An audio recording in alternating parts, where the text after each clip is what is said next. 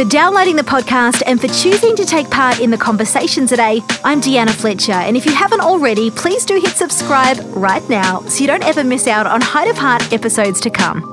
My guest today is a New York Times best-selling author of over 35 titles, including the Mark of the Lion series, The Sin Eater, which was made into a feature film and distributed by Fox Faith, and not forgetting probably her most famous title, Redeeming Love. Francine Rivers has returned to her romance roots with a new story about love and redemption in the masterpiece. Today, it's my absolute privilege to speak with one of, if not the most notable Christian fiction novelist of our time about the art of writing and what we can learn from her life experiences.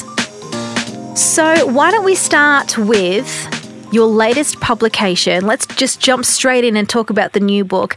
Give me a bit of an idea of the premise and the inspiration behind it. Uh, the premise is really the, the bottom line is it's about how God can take you know anybody's life, no matter how messy, and turn it into a masterpiece. And the the main characters, Roman and Grace, both come from very traumatic childhood events uh, and it impacts the way they think as adults. So it's how God works in their lives and how things are turned around, and also how how far people have to fall before they cry out to God. Now, you started as a romance novelist. Some people thinking that may not be able to link it together with what you've just described. It's a very kind of spirit led project. But actually, you started as a romance novelist. How did you get into that? And, and what was your kind of early work like, do you think? Well, the er, the early work I would call steamy historical romances, and they're basically a man woman relationship. When I became a Christian, uh, I couldn't write for about three years and I felt later on that it was really God saying, Well, you say you want to be my child, but you don't even know who I am. And I started reading the Bible, and we had a home Bible study, and the pastor was teaching the minor prophets, and we came to the story of Hosea. And that just blew my mind. I mean, it, it changed my whole way of thinking about how deep God's love is. And that ended up being the basis for redeeming love. Because I've been in the general market I'd been writing stories that were kind of based in California between the 1840s and the 1880s. So I set Redeeming Love in Gold Rush, California. Uh, to reach the same people that had been following my career to show them here's the difference. You know, I've been writing about love, but this is the real thing, the kind of love that God has for us. And it's lived out by the character of Michael in the story. Just changed the whole course of my writing because after that I thought, you know, I had a lot. I became a Christian later in life. I was like uh, late in my 30s, and I had a lot of questions about faith and how to walk. You know, how to walk the faith walk. And I just I thought that I should just take the questions to God, and my way of working through them was to create stories and the different characters uh, live out different answers to that question and then there'd be one strong Christian that is relying on God, and I'd be studying Scripture every day to try to find out what's God's perspective on this particular issue. How did you come to faith? Uh, a little boy next door came and invited us to church. He was eight years old. Rick and I were having real uh, problems in our marriage at the time, and we'd moved to Northern California. I was raised in the church, but a lot of times you have head knowledge, but you don't have heart knowledge. And the church that I grew up in, they were very politically active, but they weren't really teaching scripture. Um, and the church that I was invited to, uh, when we moved to Sebastopol, they they basically would start, you know, in the beginning of a book, take Ephesians, and they'd start at chapter one, verse one. They'd be teaching the historical context, what the scriptures are saying, and what does it have to do with our lives today. And that just opened my heart up to God. Why do you think in your younger years, I mean, you've touched on it a little bit there, but why do you think you didn't stay with the church or with the Christian faith, having grown up in church? Why leave? Well, I saw a lot of hypocrisy in the congregation that I that I went to as a child. You know, I saw a lot of adults squabbling over things that just didn't seem that important. And so when I left and went away to college, I just didn't go back to church. But I think there were enough seeds planted there that later on, Rick and I tried different churches, but they um, they were not really teaching scripture. So this this church was very different from my experience. And I think as a younger person too, I'd been raised with the idea that you know you go after what you want and you be self-reliant. You know, you you work hard enough, you can gain anything you want. Um, so it was very self-centered. You know, work hard and achieve whatever you wanted to achieve. You know, no matter how successful people become, it it doesn't fill up the emptiness that we are we have inside of us because I think that we're all seeking God. We're looking for God, and we don't even know it sometimes. We're trying to fill that emptiness in us in a lot of different ways. I think your story there is so relatable, though, um, to so many people. It doesn't matter if it was the 70s, the 80s, the 90s. One thing that yeah. doesn't tend to change is that even if you do grow up in church or you have some experience, I mean, I'm a pastor's kid myself, and there has been that struggle of there seems to be so much stuff that goes on within the community that people get hung up on that just isn't important in the grand scheme of things. Um, what would you say to people who are perhaps feeling that way? Um, but would you encourage them to to maybe not throw in the towel to hang it out? Um, why bother when people keep squabbling over silly things, as you say? Well, I think too that you know when I was younger, I was looking around at what was happening around me, and we need to look up you know when you when you're looking at who to follow look at jesus go into the scriptures and read about him because that's who we're there to worship we're not there to be looking at other people and and following after other people and i think that's um what a lot of people tend to do is they go into a church and they expect in a christian church that all the christians are going to be perfect and none of us are. I mean we're all sinners. So if you're expecting to find perfection um you know we're not perfect. You know i'm certainly not perfect. I had to learn that you know get my eyes off off men, mankind and look at God and follow God. Thank you. That's great advice. Um, getting back to redeeming love, I mean, when you released that in 1991, that is still probably the title of yours that we're still talking about today. It's it's impacted so many people. Strangely, not been made into a film yet, as far as I know. I think it should be. we're working on it. Actually, that's what I'm doing right now. I'd re- I I'd seen scripts. We've had various deals over the years and options, but nothing has really come of it. And the company that I'm hoping to work with now, um, I just decided, you know, I need to write the script myself. So I wrote the script, and they liked it. Um, they do they do like it. We're kind of in negotiations, but there's some things that need to be uh, revised because you know when you go into a movie theater, I don't think people want to see as the first scene an eight-year-old child being raped by a grown man. So there have to be some changes in how it's laid out and have the information about her past life be more dropped in as flashbacks. So, but there is the possibility now of there being a film. We're closer to having one made now than we've ever been before.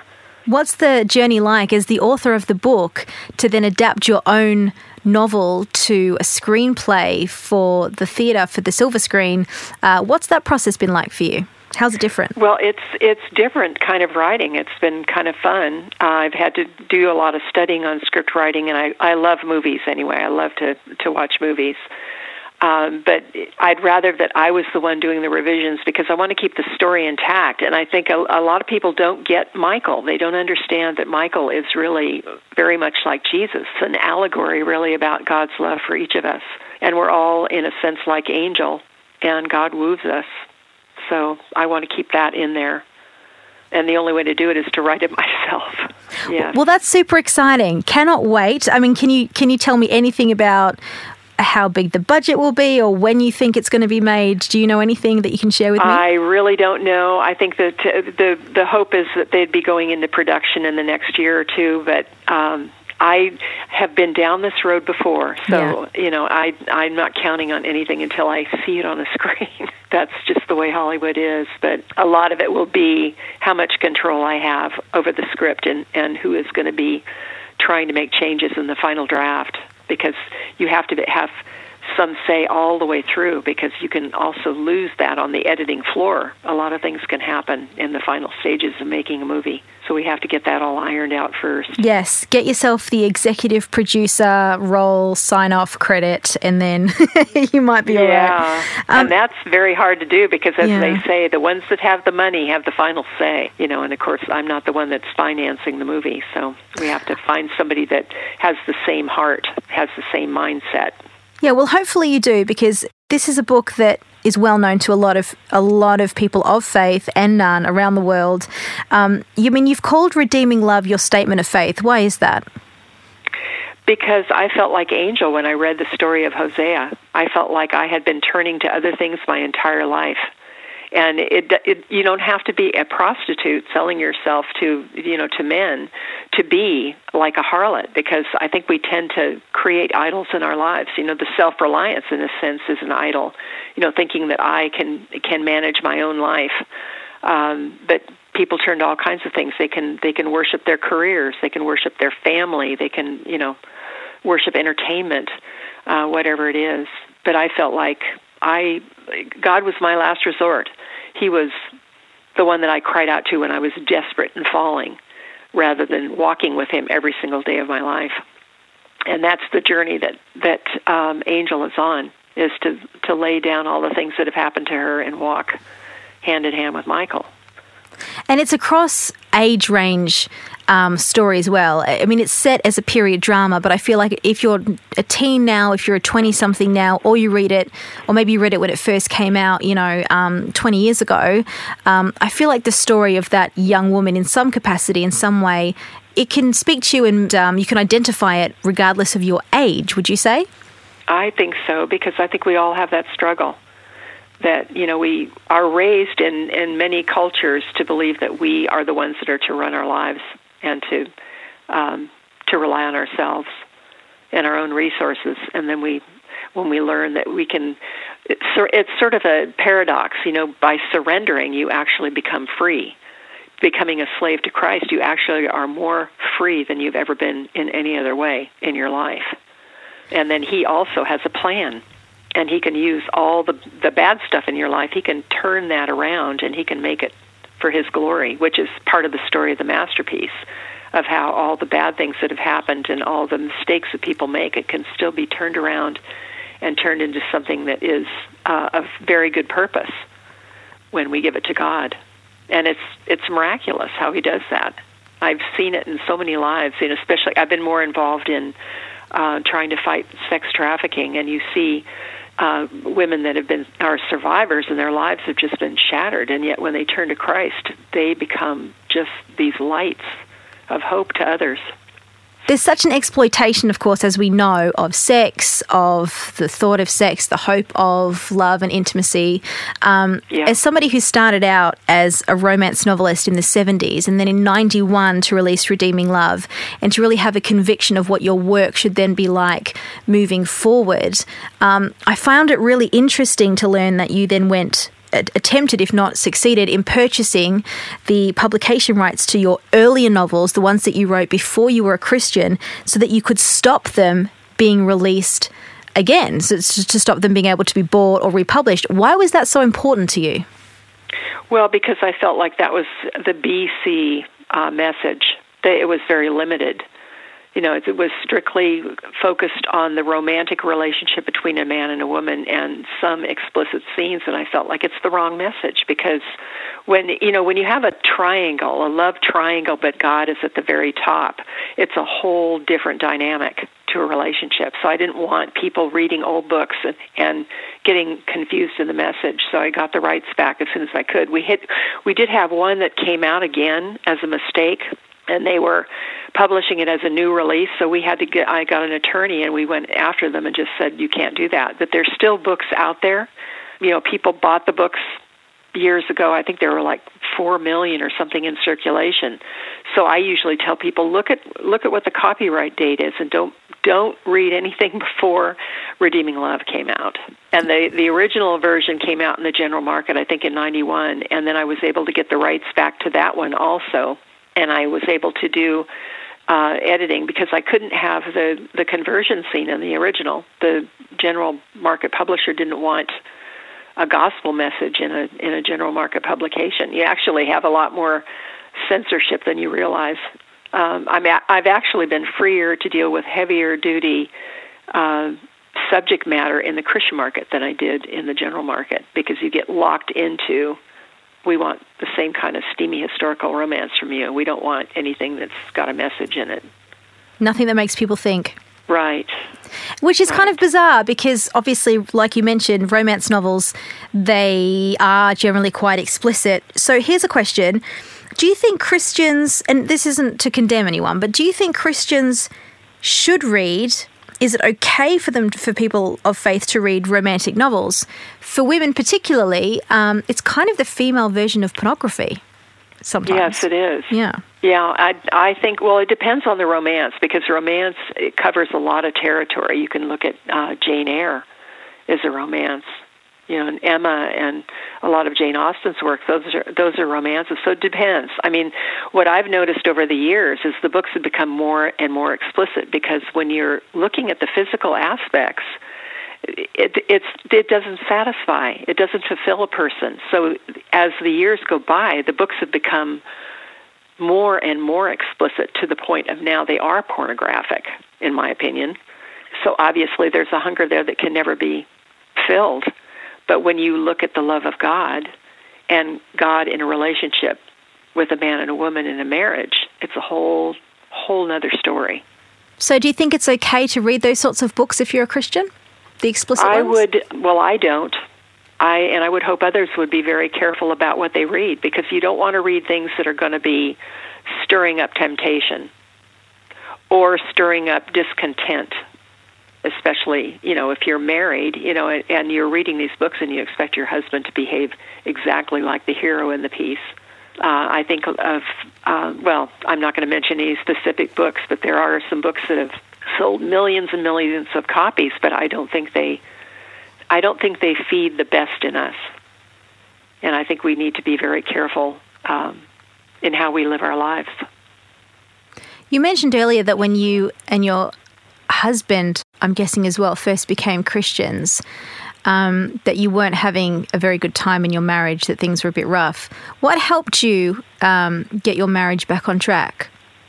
Well, uh, I couldn't get Rick to go to church with me, so I asked the pastor if he would be willing to teach a home Bible study, and he said sure if Rick would agree, and Rick, of course, said yes.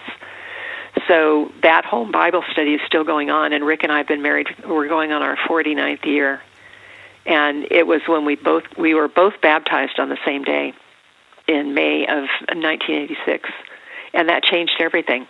I mean, we've grown closer and closer over the years. I think when you have God in the center of your relationship, it's going to become stronger and more beautiful. I mean, we're we're best friends as well as lovers. You know, it's it's really enriched our relationship. As an author, somebody who's so um, accomplished in your craft, you have published many books. I don't know how you keep coming up with ideas, but you have published many books.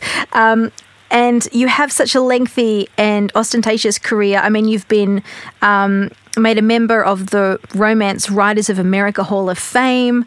Um, I'd love to know what have you learned about how God directs your work as an author, or how can we learn to hear from the Holy Spirit in our day to day work life, regardless of the, what that may be? How has God led you in your in your work and in your writing?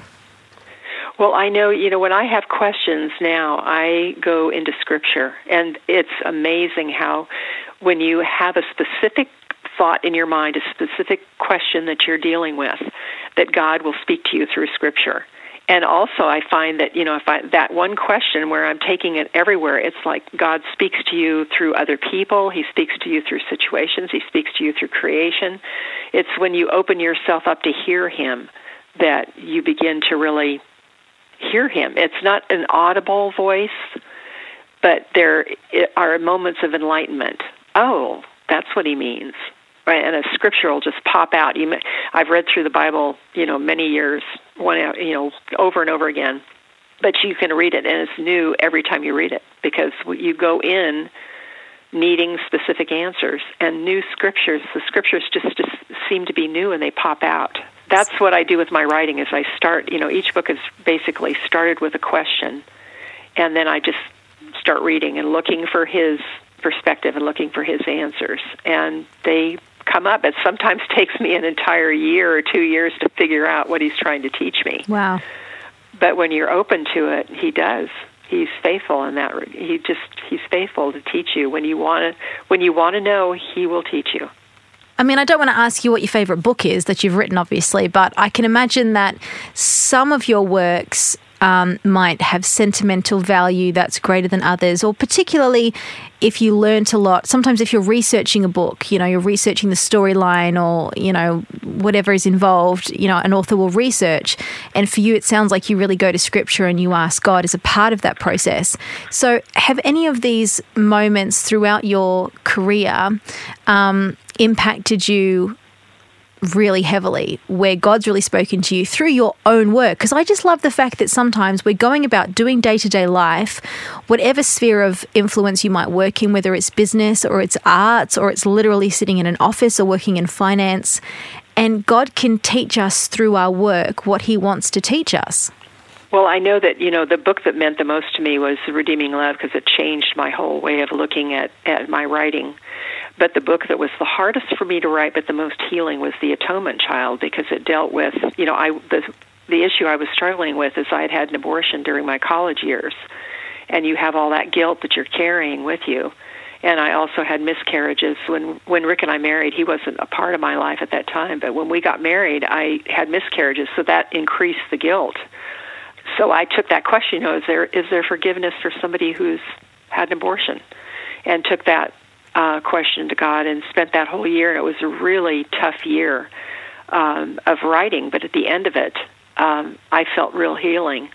And I think Rick did too, because I had gone through while I was writing the book. I was going through a post-traumatic, um, you know, abortion class at the local pregnancy counseling center, and it just it helped me go before God with a group of women.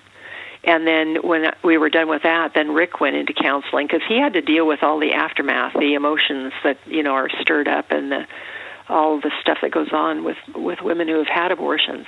So he had to deal with that, and a lot of the things that we were, I think he was more afraid of because he was worried of what people would do to me when they found out. You know, if the Christian um, audience would be really upset. Or and it, and of course it was very pro-life.